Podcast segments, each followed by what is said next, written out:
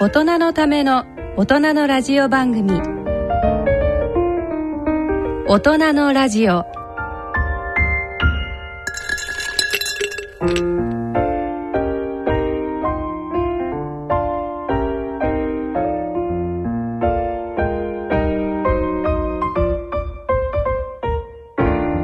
皆さんご機嫌いかがですか？沼尾ひろ子です。ご機嫌いかがですか？今井美智子です大人のラジオ第3土曜日のこの時間は大人のアウトドアをテーマにお送りいたします。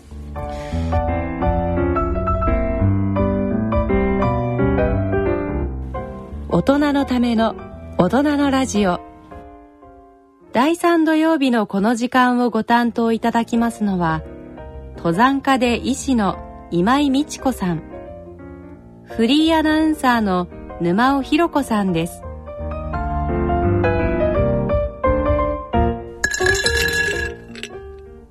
て60代の無職の方からメールをいただいております。ご紹介いたします。ポッドキャストでダウンロードしたいくつかのラジオ番組を聞きながら毎朝ウォーキングをしております。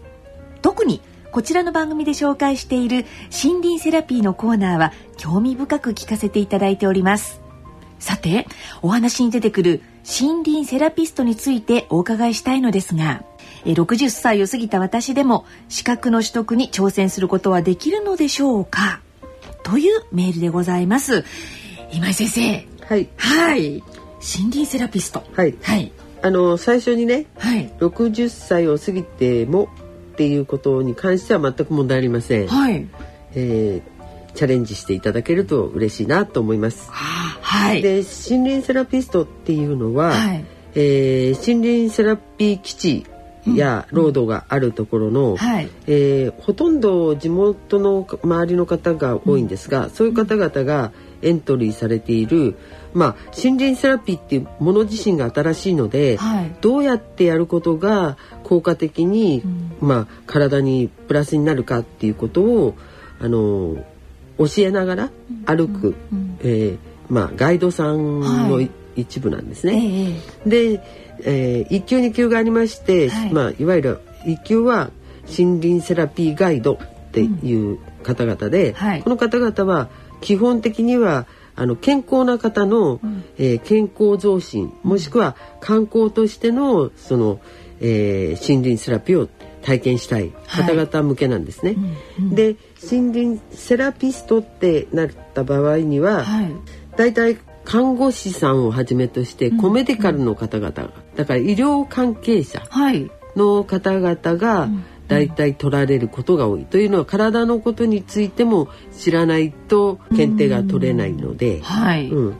で検定自身は別に公的なものではなく、はい。森林セラピーソサイティが、まあ、だまず最初にそういうものを、えー取っていただいて、であとは地方地方によってはその土地の持ってる風俗習慣みたいなものとあかーいろんなことをあの、えー、と森林の中の、はい。えー見物やなんかうん。着物、そういうものを、あのイメージしていただけるための、えースピーチもできなきゃいけないので、うん。そういうのをしていただいて、はい。あとはご本人のキャラでやっていただいてですね。だからまあ向き不向きから言ったらアウトドア派でこの方の場合にはまあ毎朝ウォーキングしてらっしゃるっていうから大丈夫だと思うんですけれども、はい。行動力のある方で、えーどっちかっていうと発展的ものの考え方で明るい方がいいですけどね。はい。資格を取るにあたってなんですが、はい。ちょっとあのちょうど心霊セラピーソサイティ自身が資格をまあえー検定を行ってから5年目もう5年丸5年経ちますので、はい。今ちょっと検討して、うん。えーシステムを取り替えようっていうのは皆さんを集めええ。て試験してってやると、ん。あのほ多くの方々があのまあ、僻地と言っては変ですけど、森林が多いような村や何かに住んでらっしゃる方が多いわけなので、はい。通信教育ネット対応のシステムをに変えようとしてもうもう変えてるとこなんです。ああそうですか。なので、はい。えー森林セラピーソサエティのうん。ホームページを見ていただき、はい。えーまあ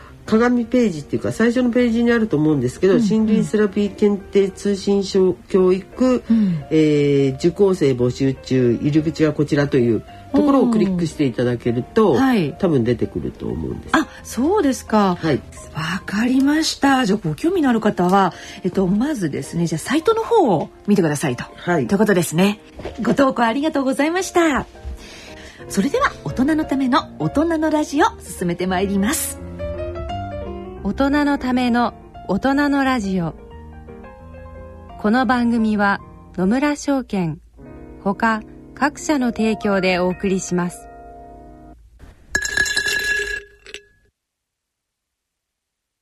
野村野村、今さら聞けない経済用語。今回のテーマは、デフレです。デフレって何ですか？物価が継続して下がっている状態のことです。物が安く買えていいですねいえ、そうとばかりも言えないんです。どうしてですか？値段を下げないと物が売れない。すると企業の収益も悪くなる。すると給料が減る。すると物を買う余力がなくなる。すると物が売れなくなり値段を下げる。すると企業の収益が悪くなり給料が減って物を大量でででで誰か止めてくれ負のスパイラルですねちなみにデフレの反対は何と言うんですか？インフレです。経済が頑張ってほしい時にはフレーフレーです。ネタも負のスパイラルですねお後がよろしいようで。それの村に来てみよう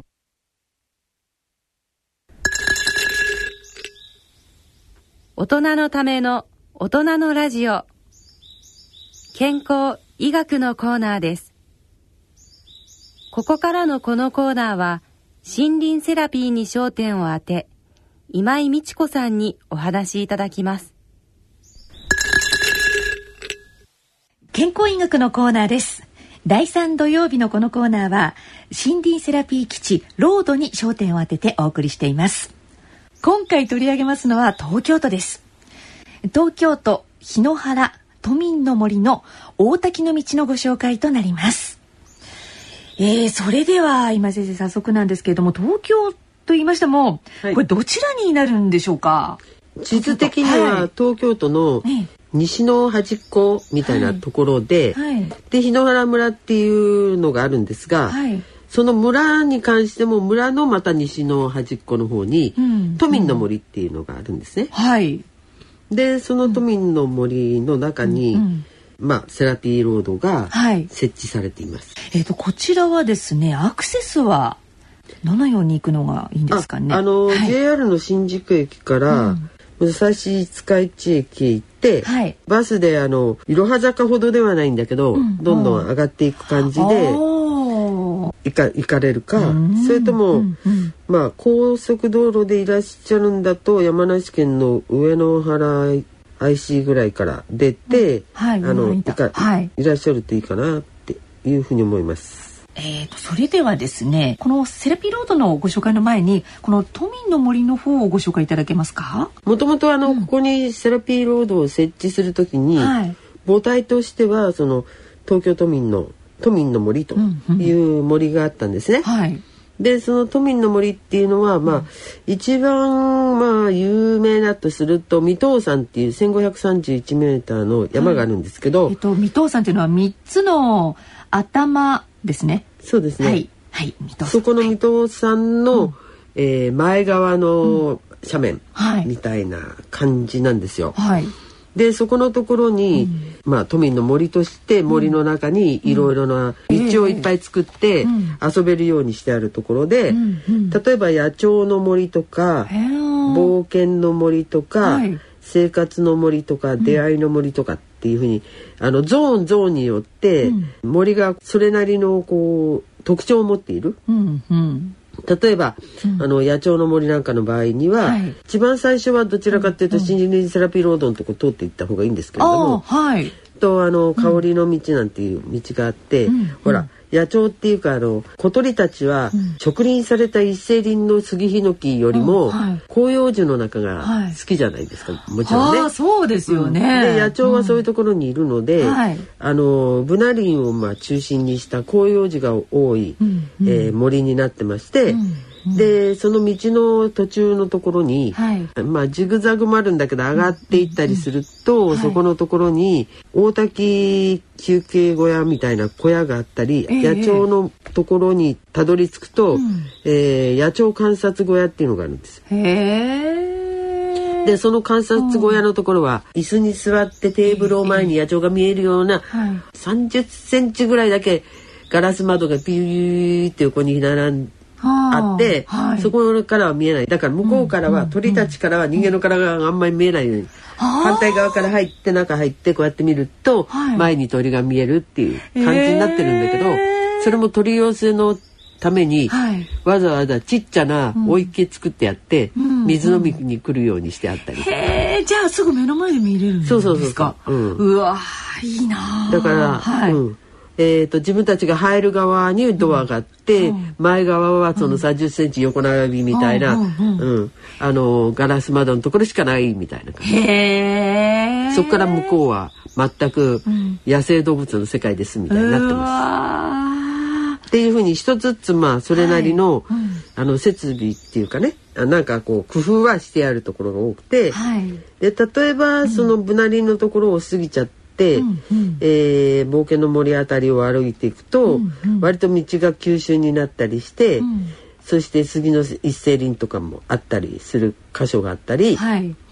それから山菜の道なんていうのは山菜取りに行きましょうじゃなくて山菜を観察しに行きましょうだっていう。えっと山菜がいっぱいあるけど、一応見る。さこれが何の山菜ですみたいなのがか説明ができるような形になってたりする森あの、はい。森があったりとか、はい。うん、いろいろあるんですね。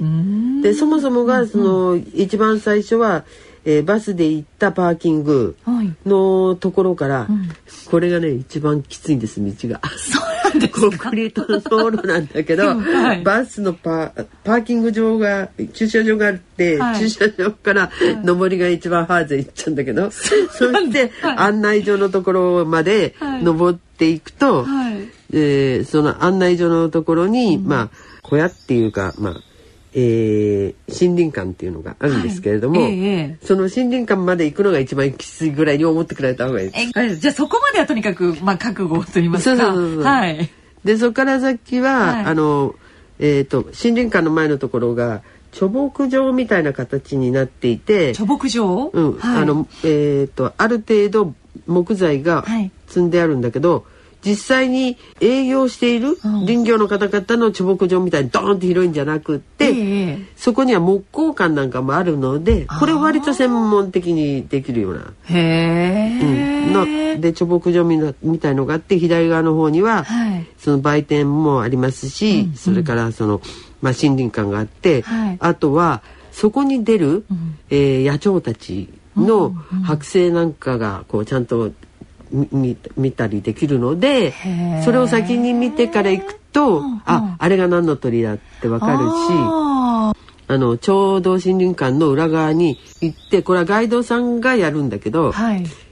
えー手の上に餌はなんだか言わないけれど、乗っけると、野鳥が手に乗ったりするの。へえそなんですか？そうなんです。なんだろう？なんか野鳥の大好物？いやだから言えない言えない？言えないってな。で結局だから、その野鳥の森だの、はい冒険の森だの出会いの森を組み合わせると、はい。本当に何組も、うん。えーそこの森林の中を遊ぶコースっていうのがありまして、はい、はい。でこれはだからいわゆる、いつも言っているんですが、はい。えー森林の中でできるアクティビティっていうのは2つまああるとして、はい。一方で、いわゆる足腰や筋肉をあの強化しようとか、それから心肺機能を強化しようとかっていう今まで通りのハイキングトレッキングのようなことをするつもりで行かれたら、こういった森の中をあの歩くコースそれからジョギングするコースいっぱいあると。はい。いうことになっていて、でそれはもう本当にねあんまり他にはないほど、サービスが行き届いてる。ああの、えー、と大きな建物がいっぱいあるとかいうことではなくって、はい。えーさっき申しましたように野鳥観察小屋があったりとか、ところどころに、見晴らしがいいところには見晴らしの小屋があったりとか、テラスって呼んでるんだと思うけど、ええ大体あの山のの斜面なんですよ全体が。はい。でそ斜面切っていくような感じのところなので、斜面の中で、えー回り込んだりするとまあ崖の前に、あの出っ張ったちゃんと木造建てのしっかりしたデッキが作ってあって、はい。その両側がふあ座れるようになって前の景色が見えるようになってるとかっていうテラスが何箇所もあるんですね。あだからそういうところではい。ちょっと休憩をしてお弁当を食べるとか、あのお菓子食べるとかもいいんだけど、はい。ガイドさんと一緒に行くとだからはい。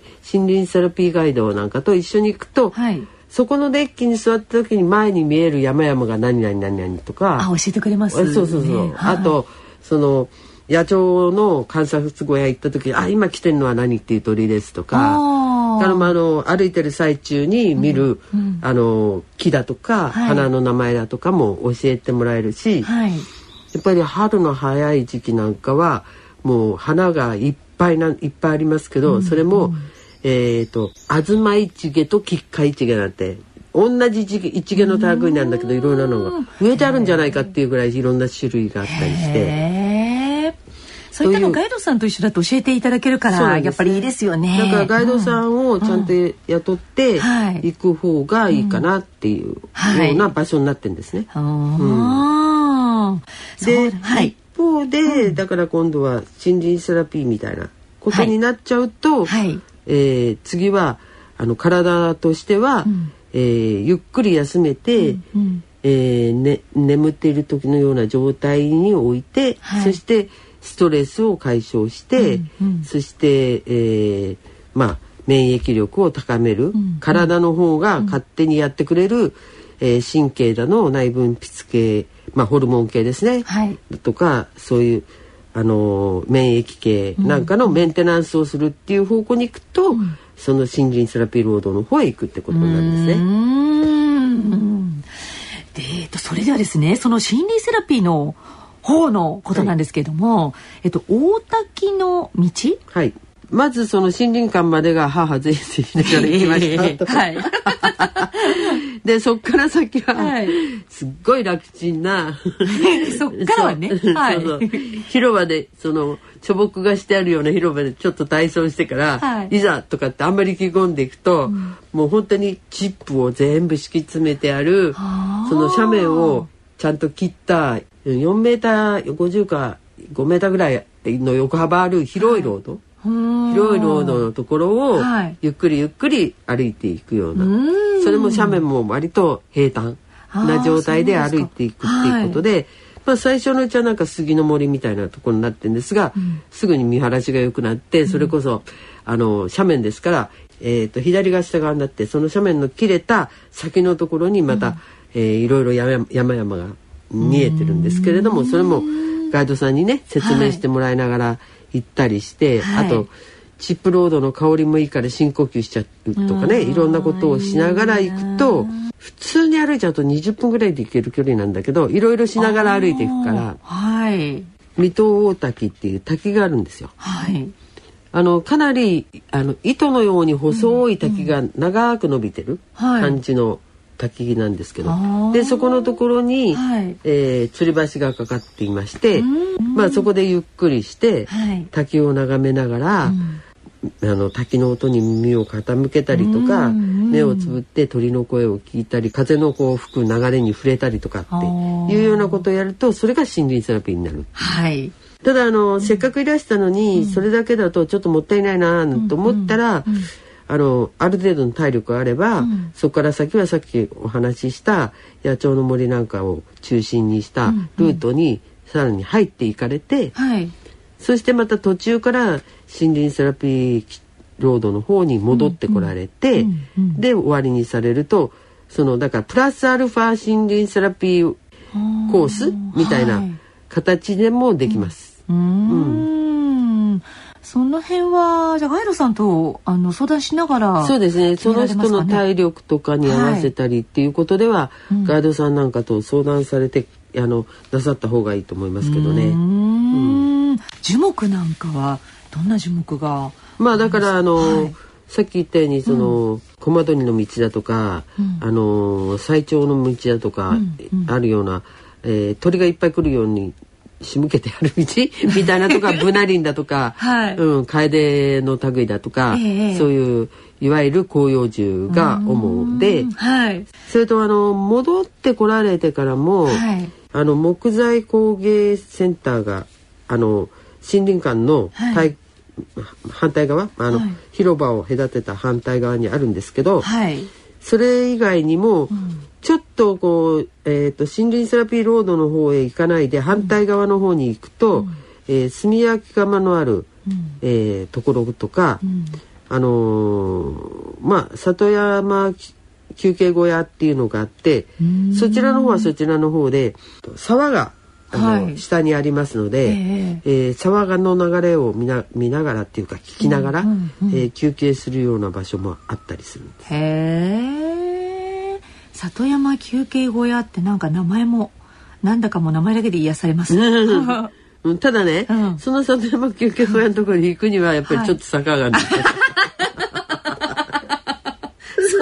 ですね。じゃあ癒される前にはちょっと坂もあると。だから本当は、はい。あの、えっ、と、他のね、あの、二等山に上がっちゃったたりしてもいいんだけど、頂上まで行っちゃってもいいんだけど、そうじゃなくて、その、えー先ほど説明したその、都民の森が持っているいろいろなルートのうちの一つをぐるーっと回って里山休憩小屋の方に降りてくるっていう方が休む時はいいかもしれない。ああ。そうか、なるほどなるほどちょっとなるだけちょっと楽したいな。でもほら、のぼあの大滝の道の森林セラピーロードからぐるっと回るのに、はい。コースを考えれば、えー里山休憩小屋に降りてくる時には下りになってるし、まあ結構ジグザグのあの下りなんですけどね、そこのところは。でそのまま森林館に降りてくるのも下りだし、森林館からパーキングまで行くのも下りで済みますよ、それが最後はいね。いそれがいい。であと心霊セラピー弁当みたいなものもあって、だけどここはね、森林セラピーランチを、はい。その売店の奥の食堂のところではい。レストランになってるんですけど、そこでちゃんと、えーまあ、予約必要だと思いましたねだけど。も、うん。食べられたりしてこれもなんかね割と素敵な和食みたいな。あらなんかここに写真がありますけれどあ本当？すごくあの洒落てますよ。そうおしゃれなのおしゃれなの。日野原じゃがいもと伸びる味噌、えっ、とみょうがの酢漬け大根の柚子味噌あえあいがもあいがもロースの柚子ジャムソースと刺身こんにゃく。とか発芽玄米のご飯。焼きたけのことほうれん草のお味噌汁とかなんかなんかちょっとしたなんだかそうなんですよ。懐石っぽいすごい。そうそう懐石っぽいの。はい、うん。へえおしゃれとかって思いますよ。へえおねえ、そうですか。いいな。もう食べてみたくなりました。だからそれで時間余っちゃったら木工館の方でなんか郵便ポストを木で作るとか。えいいですいいです、すごいやりたい。そういうのもできます教えてくれるんですよね、うん。作り方とかも、うん。いいなうーん。であとは、はい。終わってからまあ山は降りるんだけど、はい。そそこの都民の森のところは降りてって下の村の方に行けば、はい。えー温泉はバッチリありますし温泉？うん。おおカズマ地区っていうところがあって、ええ。日帰り入浴は完全に可です。う。ーんでちょっとぬるぬるっとした温泉でうん。硫黄の香りがしたかな、なんですけれすごどいなんかお肌に良さそうなそんなぬるっとした感じなんかただね、うん。ぬるぬるしてるから、はい。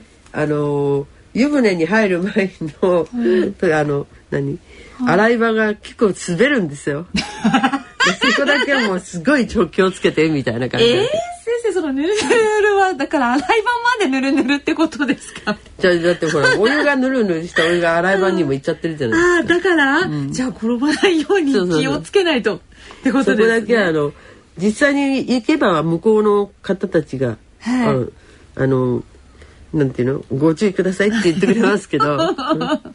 そこはね注意すれば、はい。結構気持ちよい。温泉に入ってから帰ることできます。ああいいですね。はい。でこれ東京都だからこれ日帰りでもとあもちろ東京近辺の方だったら日帰りでも行けるし。行きますよね。はい。泊まることもでだかきるのら？それは、うん、あの東京近辺だったら日帰りでも十分行けるんで、はい。特にあの車で来られくともう本当にいろんな時間は取れるんですけど、バスの便数とかが電車の便数とかがあるから、はい。まあそういう方々はある程度限られた行動を取られた方がいいと思いますね。なるほど。泊まる場合は宿泊施設なんかあはあのあれはその村の方にあります。あそうですか、い、い感じですか？うん。えそれ先生そこで見て笑われちゃうといわゆる昔の日本旅館？ああへえなんか変に、うん。あの最近の日本旅館みたいになってない？昔ながらの、うん。昔のそままの雰囲気、うん。えいいだからはい。山里っていうより、ん。もうかなり山の中で、雰囲気としてはもう昔ながらの日本旅館。えすごくいいですね、なるほどなるほど。わかりました、じゃあその宿泊の情報なども。檜原村役場、はい。産業環境課、うん。産業観光係。はい。かあの直接都民の森の方だと、東京都檜原都民の森、ん。でセラピラセラピロード関係として聞かれるといいかもしれません。その方が確実に教えてくれますねきっとねそうですね。はいわかりましたはい。はい、先生どうもありがとうございました。えー、今回はですね、心理セラピー基地ロード、都民の森、大滝の道をご紹介いただきました。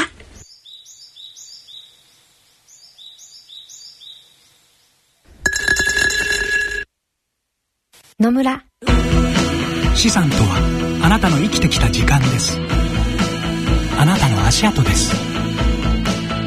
あなたの背中です。だからこそ私たちはあなたという人を知りたいと思うのです。本当の答えはお客様との会話の中にありました。資産の相談なら野村のコンサルティング。それ野村に来て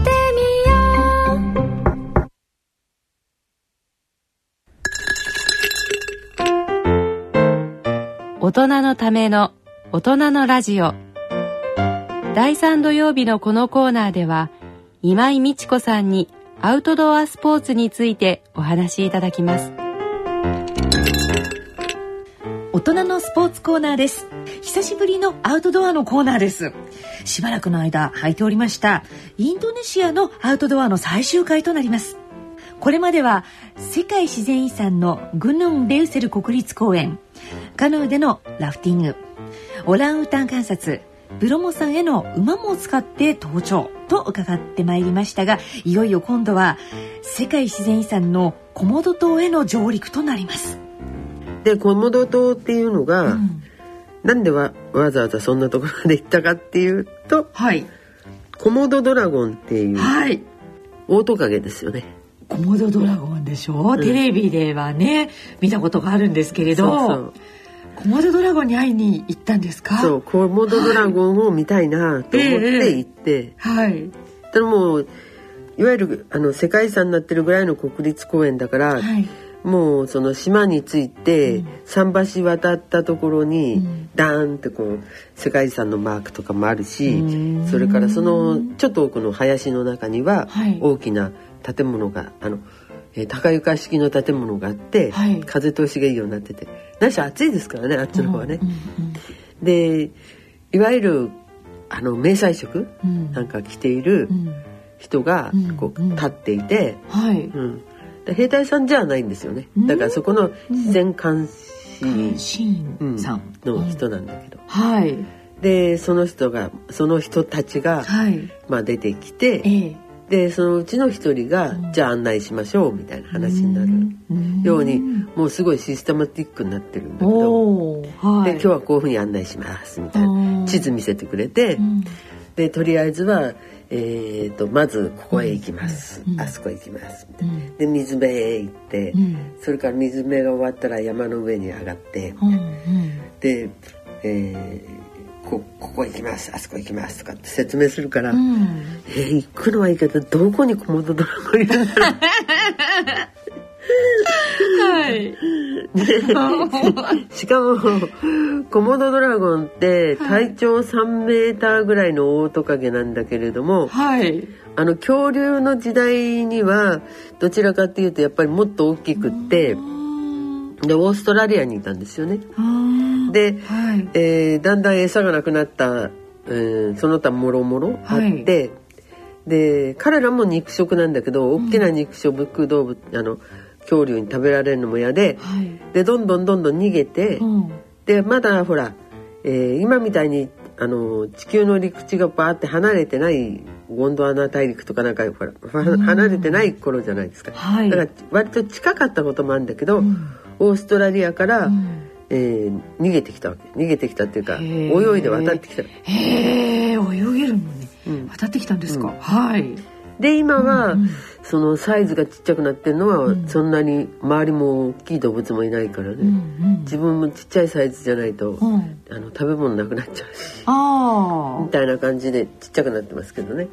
でもちっちゃくなっててもトカゲとしては大きいですよだって3メーターぐらい。3メーターでしょ？2人が斜めずつに座ってますからに2人ずつが片側に座れるテーブルよりも長いですよね、わあ。えー、ちょっと遭遇したら結構。で最初にこう、はい。うん、説明があるんですよ向こうからね、うん。うんでその説明の人が、まず最初にコモドドラゴンは、はい。暑い時は、あのあんまりエネルギー消耗しないように、うん。お腹ペターっとつけて、はい。えー腹ばいみたいな状態になって、うんで水辺の近いところに寝そべってますと。はい。でそうすると土が冷たいから、はいその冷たさでえいると。うんでお腹が空いてない時はそのままの状態で寝そべってます。うん。うん。でそれが、えーお腹が空いたかなもしくは何かがあって周りが騒いだりとか、要するに私たちが行くことを想定して周りが騒いだりすると、ちょっとこう首をもたげますと。うん。うん。でそのもたげるとそれはて戦闘態勢を表すんだけれどもでちょっともたげたうちはまだ大丈夫ですと。うん。で短い足なんだけど、前足がグッて立ち上がったら、その後はすごい速いですとへえ。言われるの。うんうんうんうん。うん。え、向かってくるのかしら？そりゃそうよだってあでねコモドドラゴンって ええ。そんなに大きくないくせに、ええ。大きな動物とかも倒して食べるんですよだから水辺に来るうん。バッファローとかああいうのを食べるのに、うんヤックかなうんあの戦うんじゃないのええ。まず最初にうん足に噛みつくのはあ。で噛みつくとそこでうん。あの溶血作用を起こすようなうん液を持っていてえ、溶血作用って？あ血あのその動物の血を溶かす溶かすっていうか、うんが止まらなくするような作用のある、うん、毒を持っていて、はいでそれがうん。体の中を回った時に、うん。だからヒルみたいなもんですよ。はでだらだらだらだら血が流れちゃうわけよ。あ。はあ。で動物弱っちゃうじゃないですか。ええ。で弱っちゃったところもう一回だからじーっと黙って待ってて行って食べるわけですよ。うわーなんて。ど頭はいい頭いいっていうかね残酷っていうか。そうですよね。まず。うんち自分で死ぬま死ぬまで待つと自分、うん、コモドドラゴンの方は戦うなんて労力はつかない一回噛むだけ姑息なこと。だから。だから私たちもそのこうやって前足で立ち上がったらあと早いですって言われた時にねカッて捕まったらもう一発でね。いやでそういうのの。結成はあるんでしょうねって聞いたわけよ。したら「いや結成はああのあります」っていう意味ではつ作れできてますと、はい。うん、結成はできているんだけど、それがですね、はい。あのジャカルタにあるんですって。でジャカルタっていうのはスマトラ島で、まあ首都で首都ですよね。えでそのコモド島までは、まあでも誰かが噛まれたらきっとあれでしょうねヘリコプターかなんか軍かなんかのヘリでタタタタって来てくれるんでしょうけど、そんなもん他のとこ島にいないんだからねえコモド島に置いとけばいいのにジャカルタにはあるんですって言われた時は笑っちゃいましたよ私たえ。ちやだー。コモド島にないんだって。ええ うん、そうでそういう説明とかしてくれて、はい。じゃあ行きましょうみたいな話。そこから行きましょう。はい。で、うん、でみんなこう後ついてってね、うん。あついつきながら行くんですよ。と最初に行ったところにアリ塚の大きいのみたいのがあるんですね。うん。はい。でこれアリ塚かなんて言ってたら、うんコモドドラゴンが卵を産むところなんだって、そう。でその卵が帰ると、うんちっこいドラゴンが出てくるでしょ、ん。そしたらそれがねすぐ木に登るんですって。うんうん。で大人になるまで木の家にいるんだって、なぜかっていうと、うん。コモドドラゴンは共食いをするんだええだからほら飢餓から逃れてきての世界の動物だから、うん。そういうところはもう平気であれなんですよ、だからうん。結局コモドドラゴンっていうのは相手をこうやってね、あの弱ら倒して弱らせてで、食べちゃううん。っていうそれの習性ですから最終的には地球上に他のものがいなくなってもコモドドラゴンは生き延びてでコモドドラゴン同士が共食いをするって言われてるぐらい。たらその次に水辺っていうところがありますっていう説明のあった水辺のところにいたんですよ。ええいたの？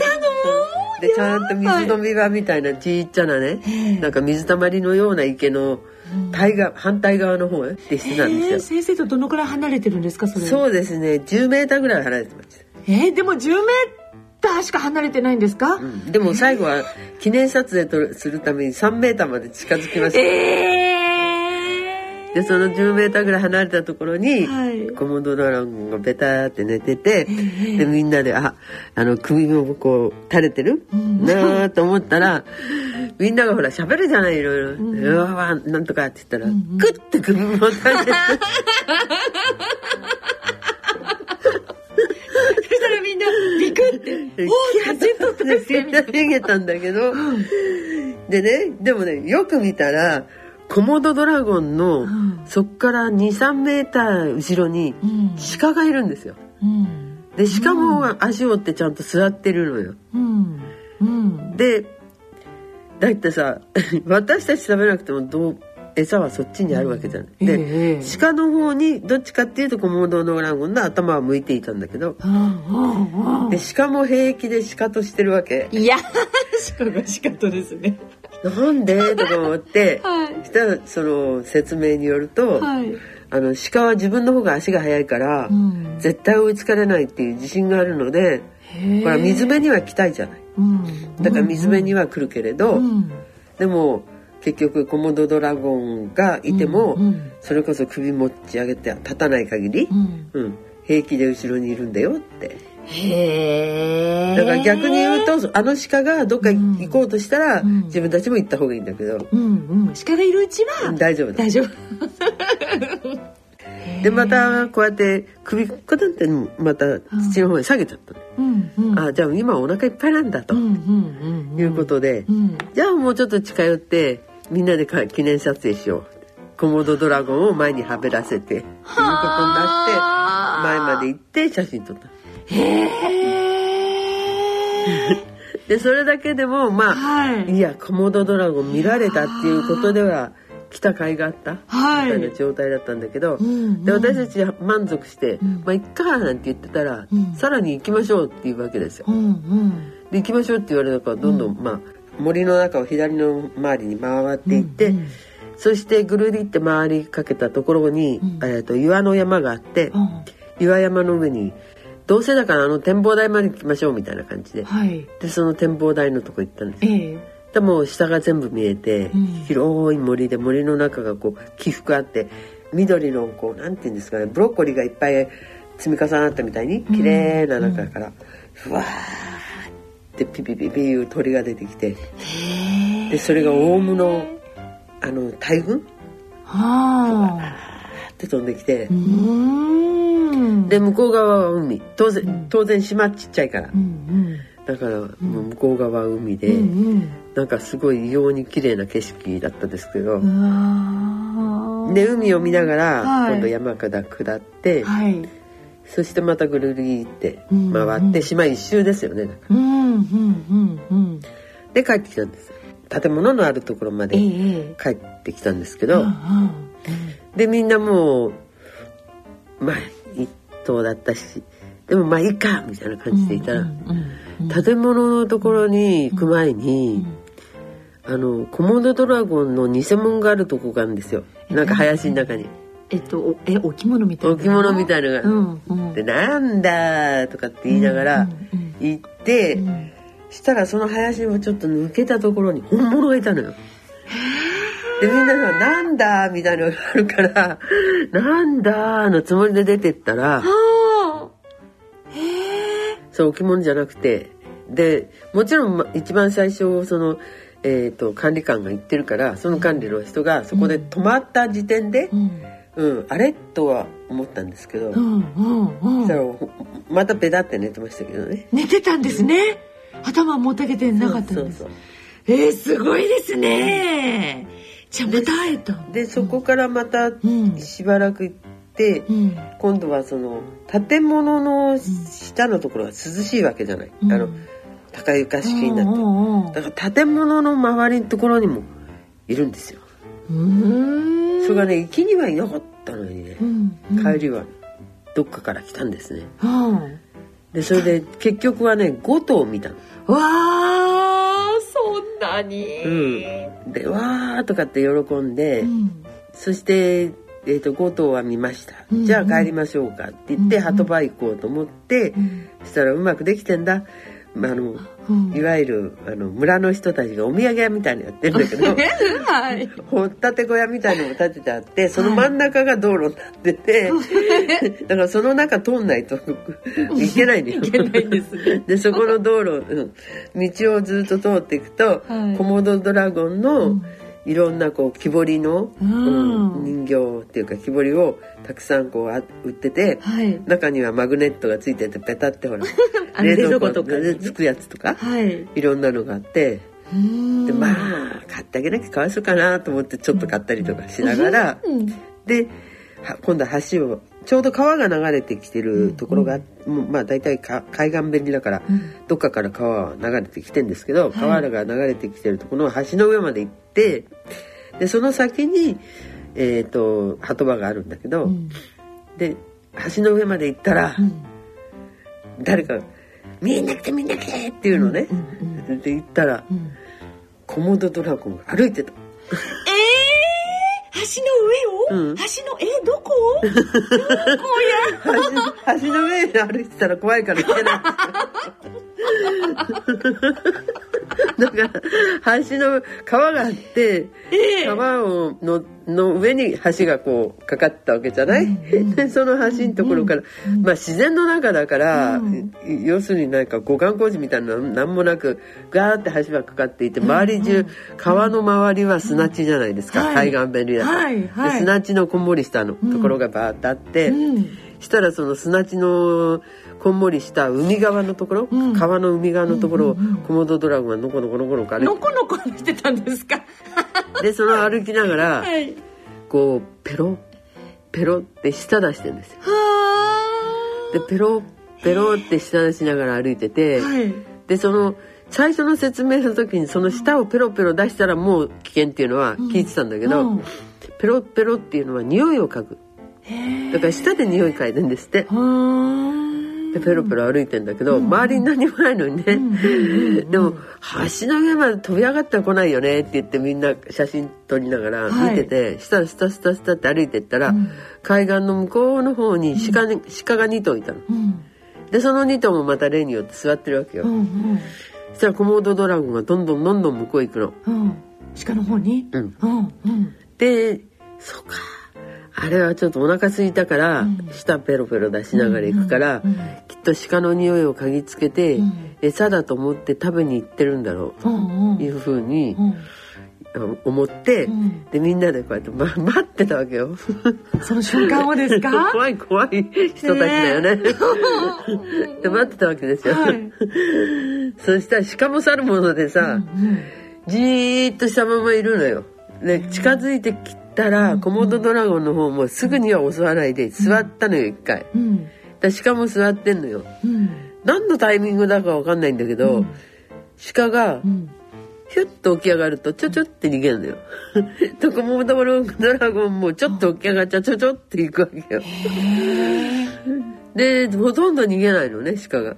でなんだっつってねこのショーはおしまいかって言ったら、なんかある一瞬でコモドあの鹿が急にフヤーッと走っていなくなっちゃって。でコモドドラゴンも結局餌なし。取り残されちゃったの？そうそう。な。だから本当に鹿は食べれるほどスピードのある走り方ができるのかなってみんな疑ってたんだけど、その山にぐるっと回っていった時に、コモドドラゴンの糞っていうのを見せてもらったんですね、これがコモドドラゴンの糞ですって言われて、したら、なんかねいわゆるあの牛や馬の糞みたいに、ベタっとしたものではなく、まあ雨にさらされちゃったからでしょうけど、白っぽいこうなんかトゲみたいな木,、木でいうとトゲ、うん。そうですね。45センチぐらいの細いトゲみたいのがいっぱいいっぱいこう固まってるだけなんですよ、白っぽい。でこれが糞ですか？って言ったら「そうです。これが鹿の毛です」って言われて全部食べちゃって消化したんだけど毛だけは消化しないでなんか外に出てるんだっていう説明聞いて「えそうなんだ」って。ああじゃあじゃあやっぱり逃げられない鹿もいるの？そう。ねで最初から説明してる時に「あのこれが捕食者でこっちが餌です」っていうふうに鹿のこといつも説明してたから。で確かにあの島にはコモドドラゴンと鹿以外は鳥類はいっぱいいたけど、あの空飛べる、うん。あんまり動物は見かけなかったですけどうね。へえじゃあだから、うん、そういう関係なんですよね、うんでもね自然の中ほのんそう自然。営みというかなそううそうそう、うんなんだけど、うん。ただ本当に食べたところを見てないから、うん。鹿逃げられてたからね。うん。ねえ。それでちょっとまだそこの部分は未知でございますが私たちとしては。裏でなんか餌やってんじゃないの？みたいな。いやしながら見てきたんですけどそれで結局さ、ーうん、うん、うわーでも見ちゃったっつってそれでも歩いての見たのってすごいあれだから。はい。ペロペロ舌も出してたし、これは満足したねーって言いながらうん。そこから今度グラスボートに乗って、はい。あのー何？船底がガラスになってるやつ。ええあの下床が見えるやつでしょ、うんそうです。はい。でねブラはい。グラスボート乗って、はい。で中で仲間の2人だけは、うん。あのシュノーケリングやりたいからっつって、うんうん。海飛び込んだんだけど、うん。私たちは飛び込まずに、こはい。うやって見てったら、うん。まあ周り中すっごい綺麗なサンゴサンゴなんですよ。へえ魚ももう熊の実とかいろんなあるじゃない、はい。ああいう熱帯の、うん。ああいうのがいっぱいこう泳いで。うん。すっごい綺麗で、うん。だからコモドドラゴンがいたその島自身もうん。人間のあんまり人がいね手,、うん。手がないところなんだけど、うん。それもプラスしてその周りの海もすっごい綺麗だったから。それはそれですごい楽しかったんですけどね。いやーいいですいいですっていうかもうはい。なんか、あん。の娘も一緒に行ったんだけど娘に言われたんだけど、はい。お母さん絶対これは宣伝しない方がいいよって言われたんだけど、はい。すっごい綺麗なビーチもあって、うんそこまでこうね行ってそのビーチでそれがね行っちゃうとはい。砂がねみんなピンクなんですよ。あすっごい綺麗だった。でそれのピンクになる理由はーはい。真っ赤なっていうかねどっちかっていうとね、うん。シンク？うん。うーん黒っぽい赤うん。のうん。サンゴがあるんですよ。うんでそのしサンゴがの死骸がうん。こうどんどんどんどん崩れてうん。もながね。はい。で砂白い砂に混じってるからなんだと思うんだけどすっごい綺麗なの。もうね波がシューっていく時にブルーの水がシューって流れてって、うん。波になって白くなるじゃない？はいでジャーってなってこううん。シューって戻ってきますよね、その間にだからブルーと白とピンク、あそれは綺麗。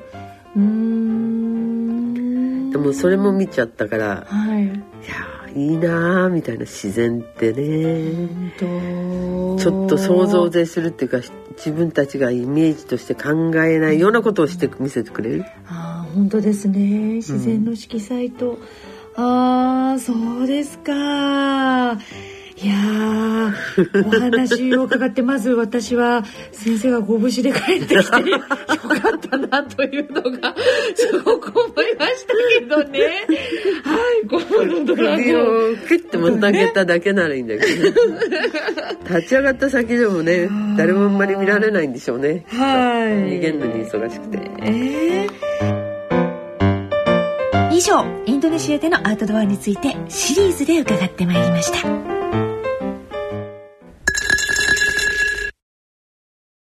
野村。資産とはあなたの生きてきた時間です。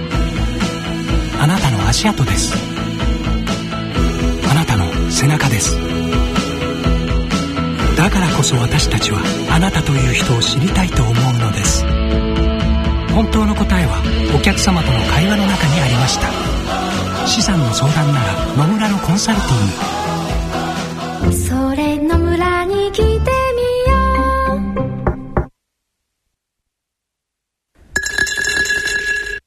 大人のための大人のラジオ。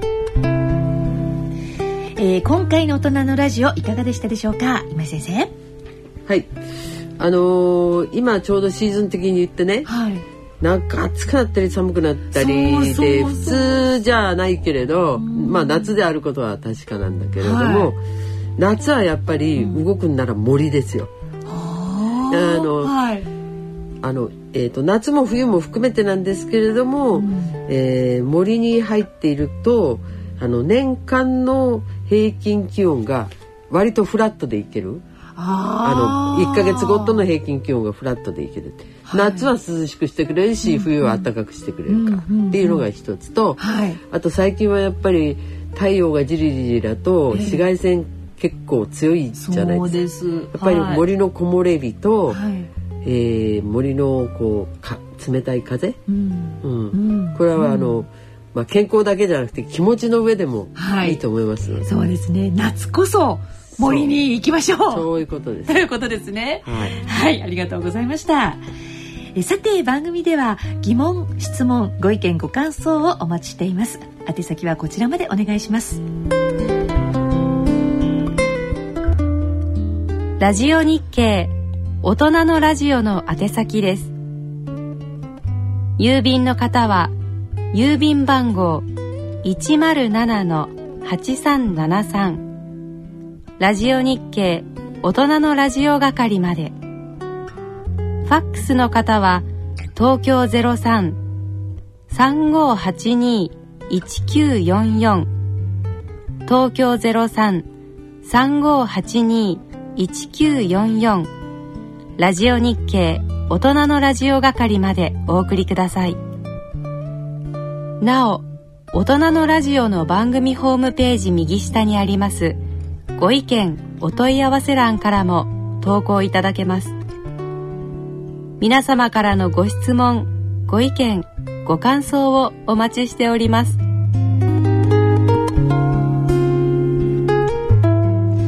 疑問質問などどしどしお寄せください。それではお時間となりました。お相手は私沼尾ひろ子と。今井美智子でした。次回お会いいたしますのは来月8月17日となります。それではそれまで次回まで。さようなら。さようなら。